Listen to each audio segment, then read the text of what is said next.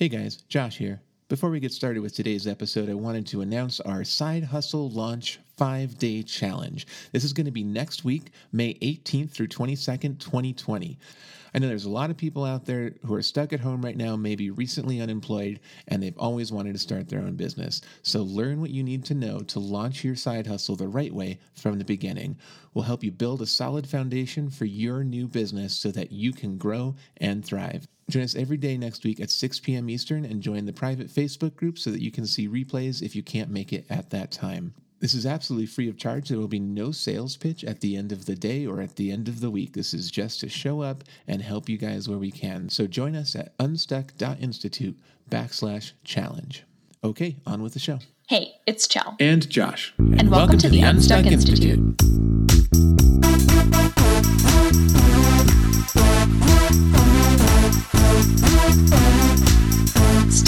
job you hate? Not sure how to start and grow your own business? The Unstuck Institute podcast is all about helping you take your next step on the road to working for yourself.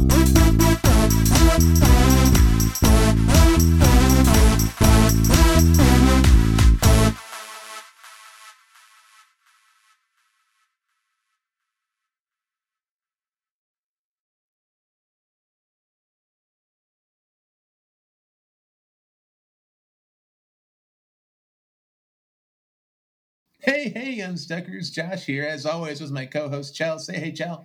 Sup, guys? We're here bringing you another fun filled, fantastic episode of the Unstuck Library. Welcome to the Unstuck Library. Chell, you read a book and you turned me on to this book. Yeah, I think as entrepreneurs, we all struggle with finding that like medium, that sweet spot that's the name of the book. Sorry, guys, spoiler alert. But finding that sweet spot, right? So, like finding the balance between work and life and not overworking and not overplaying, but really finding that sweet spot. So, today we are going to talk about finding the sweet spot um, from Christine Carter's book, The Sweet Spot. So, I'm just going to touch on some key points that I thought were really important. And then there was one chapter that she had that was like, an hour long. I listened to books, so like this was a really intense chapter, packed full of knowledge, but I'm going to condense it down into like hopefully less than 30 minutes total. Excellent. Um, yeah. And the the uh, um, subtitle of the book is "How to Accomplish More by Doing Less," which is very intriguing. Yeah, that's kind of the key through through all of this, right? Yeah, yeah. there was one point I guess this is kind of a sneak peek too, but there was one point in the book where she's like, I just outlined this chapter in 10 minutes. Is it any less, like, am I giving you any less information because of it? No, I'm just efficient.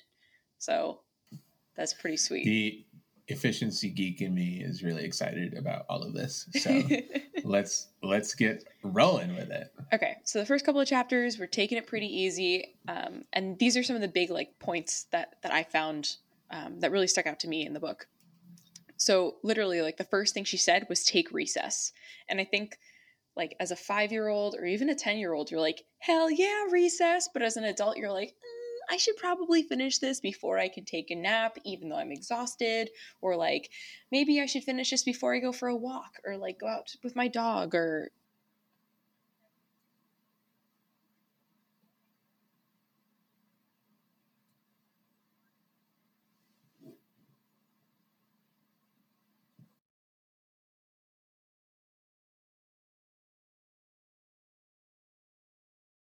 it makes me like more empowered to do it. Like, yeah. yeah, I do want to take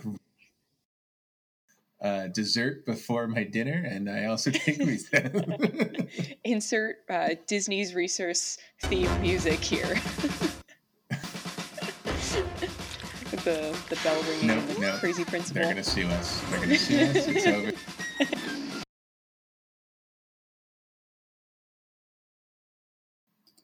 Sometimes you have a dip in the afternoon where your mind just stops working and most people plow through it with a ton I plow of, through it with a 20 minute power That was going to be my suggestion. exactly.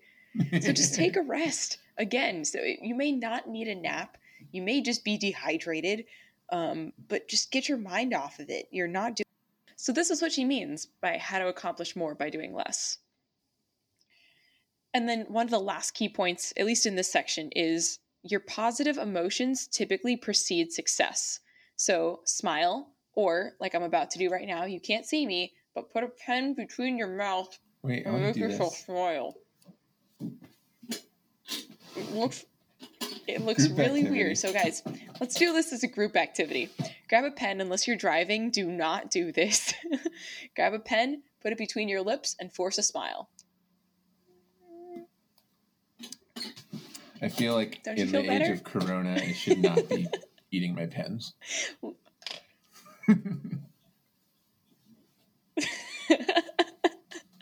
okay, so with that, yes, it makes you drool a little bit, as she notes as well. But that try try it right now with me, Josh. Put your hands on your hips. Just stand up straight. You feel empowered? I feel like a Wonder Woman. Excellent. So there was actually a study that told people to hold that power pose stance or any power pose stance of their choice for two minutes before an interview. And those who did the power pose were rated significantly more confident and rated significantly higher during the interview. So hold your power pose before you have something really significant to do. That's that's that major takeaway. I've heard of this study before, and they even suggested like you can just like get to the interview a little early, go to the bathroom, lock yourself in a stall, do your like power pose, hands on hips or hands outstretched or whatever, then walk back into the interview room and do your interview post power pose, all confident. Yeah, why not? Just give it a shot, right? What's the worst that can happen? Someone sees you doing your power pose? No biggie. Just be like, I was stretching. Or just Stretching. like, I was doing a power pose. Duh. Yeah. Maybe after your power pose, you're confident enough to just say, I was doing a power pose. Exactly. All right, so the next major takeaway was switch autopilot on. Essentially, she goes through and has habits created for literally every step of her day. Um, and she was suggesting that we do this too. I love this. I love all of this. Yeah. So obviously, like, even if we're too tired to think about doing something, our habits are going to be driven by our primitive brain, also known as the basal ganglia. So this is what controls like breathing, swallowing, and driving without remembering. I know you guys have all done it.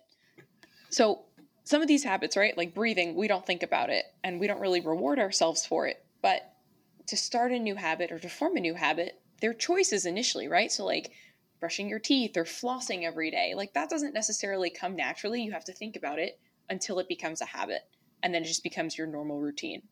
So, for example, like doing 10 push ups every time you go into the shower, and then over time it becomes an unconscious habit, which I should probably do because that sounds like a pretty easy one to get involved with.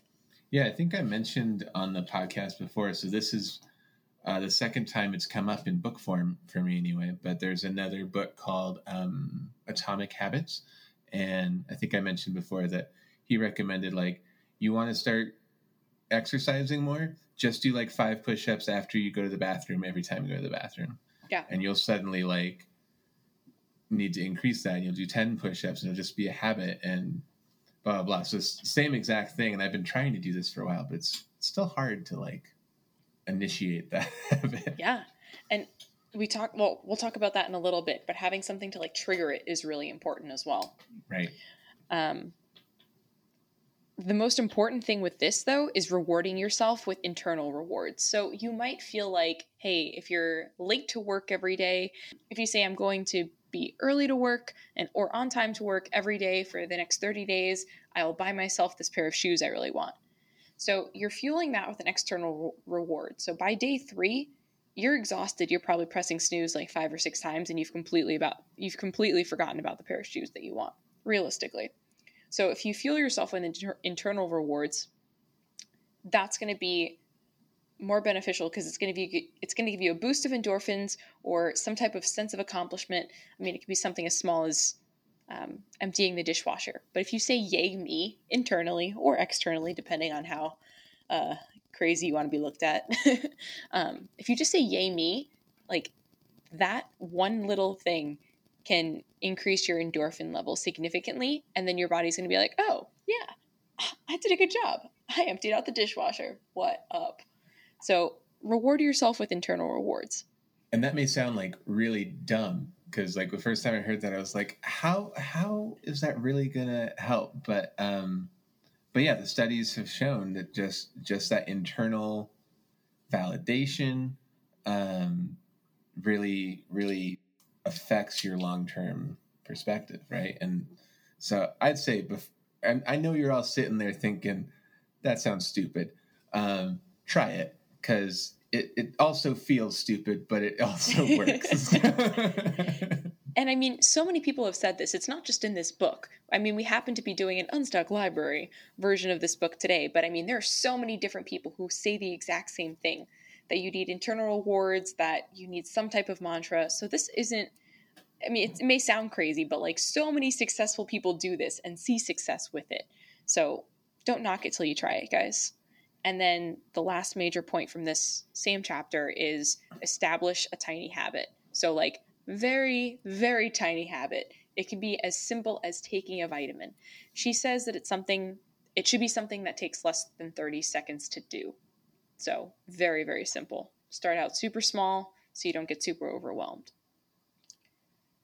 The nitty gritty of this book, though, comes like halfway through in like the longest chapter constructing a routine is basically what it breaks down to.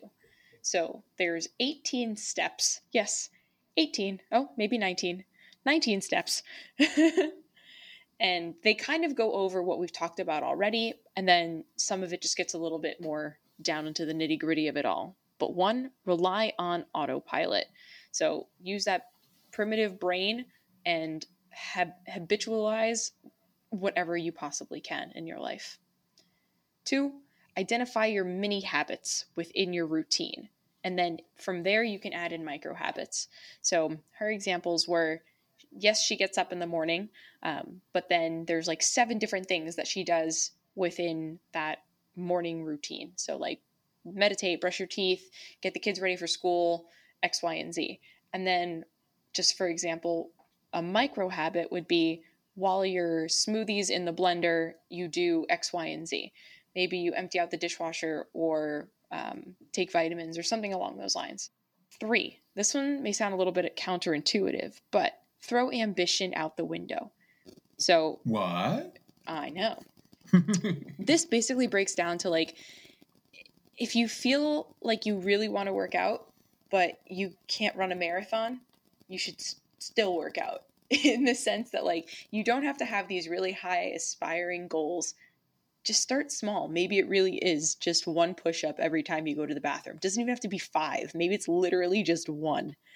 Um, so you don't have to have these high aspiring goals for yourself. And I know as an entrepreneur, solopreneur, that probably feels really weird, but just make it small. So start out with something that takes less than 30 seconds to do. And it doesn't have to be working out, it can be something work related, but start super small. Number four, look for the keystone of your mini habits. So these are turning points that can either set, set you up for success or, um, or kind of turn and create failure. So the example she provided was turning off all screens before bed. This allowed more time for family, time to meditate, time to read a book, and then time to wind down. So she wasn't tempted to like go on her phone or check email or anything like that. So Maybe if that's something that's preventing you from going to bed on time or bed within a reasonable hour, that could be something to implement as well. Number five, play offense. So think about the tools that you need and what obstacles you might face. And this can be for something large, or this can be to tackle your your your your new micro and mini habits. But really thinking about the bigger picture and making a plan to get things done is going to be really important to, to your success. Six, identify your trigger. So, what starts your routine? Could it be a morning alarm, maybe walking into your home, walking into your office? Find something that starts your everyday routine. Seven, designate intrinsic rewards.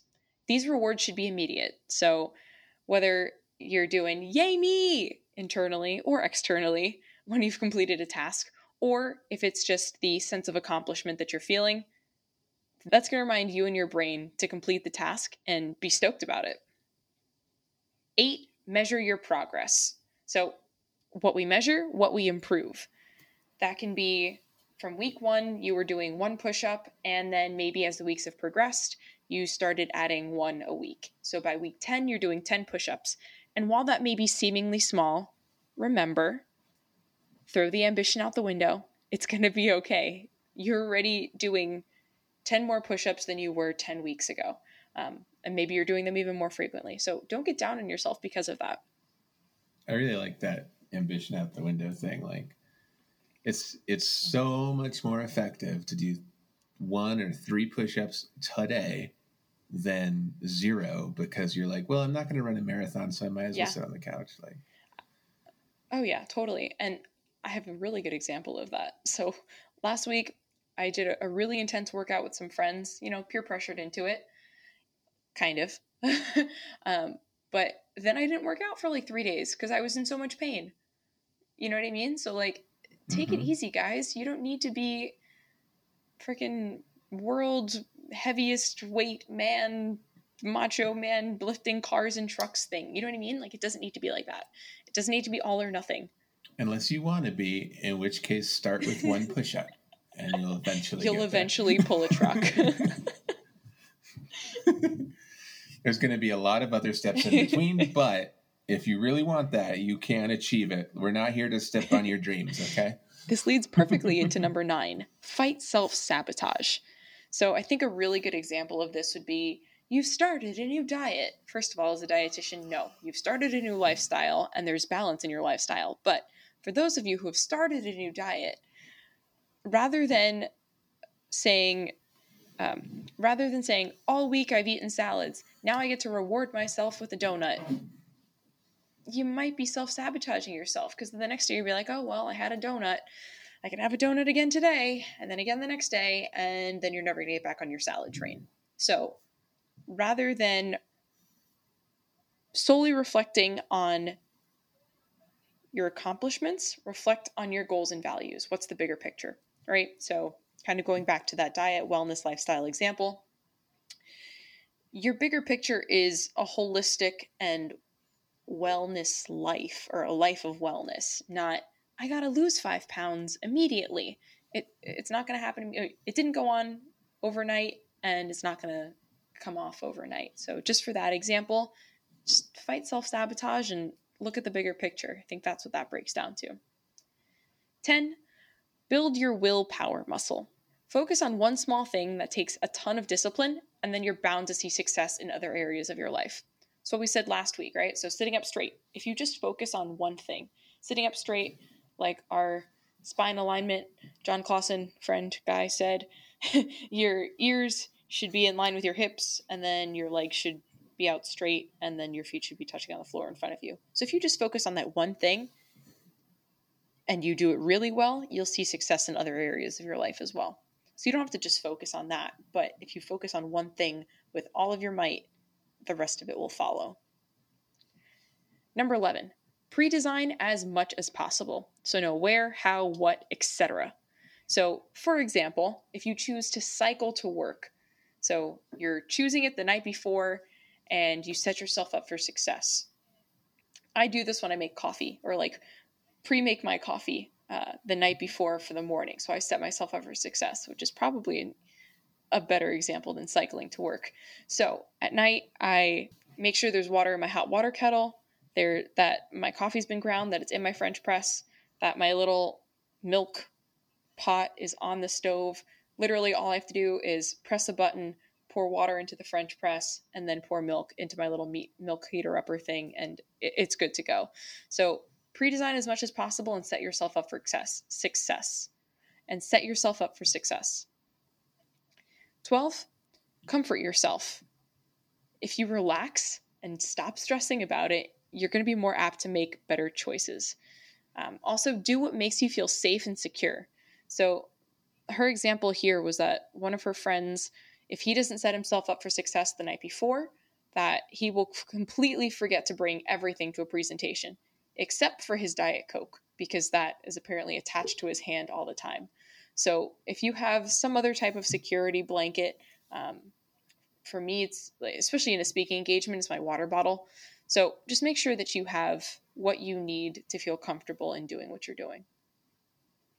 Number 13, one of my favorites, take a nap. So that's my favorite for sure. so even mild sleep deprivation can mitigate self control. So I know for me, I go for snacks immediately if I'm sleep deprived. Ideally, you want to aim for seven hours of sleep, and you'll notice that your mood will improve. If you're not a seven hour a night sleeper, you might want to try going to bed early. And I know that can be very challenging for people, but try just like three or four in three or four minute increments at a time. So try going to bed three or four minutes earlier, or like we said earlier, shutting the screens off a little bit earlier, and that might help you wean your way to about seven hours of sleep or more per night. Number 14, take tea time. So, doesn't necessarily have to be tea, but your lack of concentration can be turned around really quick by a snack, a cup of tea, or just even a glass of water. Because if you're less than 2%, if you're just 2% dehydrated, your concentration diminishes significantly. So, if you don't feel hungry and you probably don't want to try and you don't want to try caffeine, just try sipping or try drinking like eight ounces of water and you should have your concentration back. And if you don't in like 15 to 20 minutes, then try a snack or something with light amount of caffeination. Number 15, never say never. So instead of immediate gratification or telling yourself an outright no, tell yourself that you can have it in a few hours if you're still interested. 16, gather your cabinet. Essentially, just get your crew, right? So surround yourself with people who support you and who are going to make this doable for you. I love that point too. Like, I think, uh, especially as a solopreneur, we're trying so hard to do uh, so much in isolation. Like, get get your crew around you, even if it's just other solopreneurs or uh, friends who might have valuable input. Like, you don't have to do this all alone. Exactly. Nor should you. Sorry, some ice. Excellent. Some good sound effects for the podcast. All right. And then finally, number 17. Sorry, guys, I lied to you. It's only 17, not 18 and or 19. Expand really slowly. So, slowly, once you've accomplished things that you want in your habit and they've become habitual, then you can slowly add more things to your routine. And remember to celebrate the small things that you succeed in. Yay, me. Exactly. All right. She also mentioned one thing. So this is kind of out of context and from a different chapter, but I I thought it was really interesting and I've never heard anyone say this before. Write your obituary. I know it can sound a little morbid, um, but do you want to be known as someone who responded to emails timely and made six figures annually, or as a loving mother or father and a great friend, etc.? So think about that when you're trying to find the balance between work, family, and whatever else you have or whatever whatever else you may be juggling in life. Think about how you want to be remembered at the end, and that will help you set your priorities for work, life, and the balance between it all. This episode of the Unstuck Institute podcast is brought to you by us, Unstuck. Hey, we got a side hustle launch five day challenge next week, May 18th through 22nd, 2020. It is absolutely 100% free. There is no sales pitch at the end. So come learn what you need to know to launch your side hustle the right way from the beginning. Build a solid foundation for your business so you can grow and thrive. Join us live every day, May 18th through 22nd, 2020 at 6 p.m. Eastern. To sign up, go to unstuck.institute backslash challenge. It's time for a recap. One, take a recess. Two, turn autopilot on. Three, write your own obituary. So, Chell, now that we've gone through all these bullet points and you've read the book, would you recommend this to our listeners? I would, but not as an audiobook version. I love listening to it, but I think I would have really appreciated seeing it and being able to kind of go back and see some of these things that you kind of lose in the minutia of just listening to it. Yeah, agreed. I think especially even like we're we as a podcast are in audio format too, but going through the uh, create constructing your routine part in audio format is harder than than seeing it in text if you want to create your own routine. So, if nothing else, go back and take some notes so that you can go back and see it when you uh, when you create your own routine. But I would agree. I'm trying in general my best to start reading uh, how-to books like this and listening to more story-based books because it is so hard to take notes while driving. You know. Very dangerous. yes. That's why I don't try. All right, and with that, we're out. We'll be back Friday for another Casual Friday episode with a special guest. Um, website and show notes are at www.unstuck.institute. Remember to follow us on Instagram at unstuck.institute. And if you love our podcast and would like to help us out, please leave a review on iTunes and Apple Podcasts. It really helps out the show a lot. For instructions on how to leave a review, check out our website, unstuck.institute. Also, if you know somebody who would like this podcast, you'd be doing us a huge favor, and you'd probably be doing them a huge favor by sharing this podcast with them. Sharing is caring, guys. Don't forget. Talk to you next week when we'll be talking to speaker, coach, and author Noah Ronan. Bye.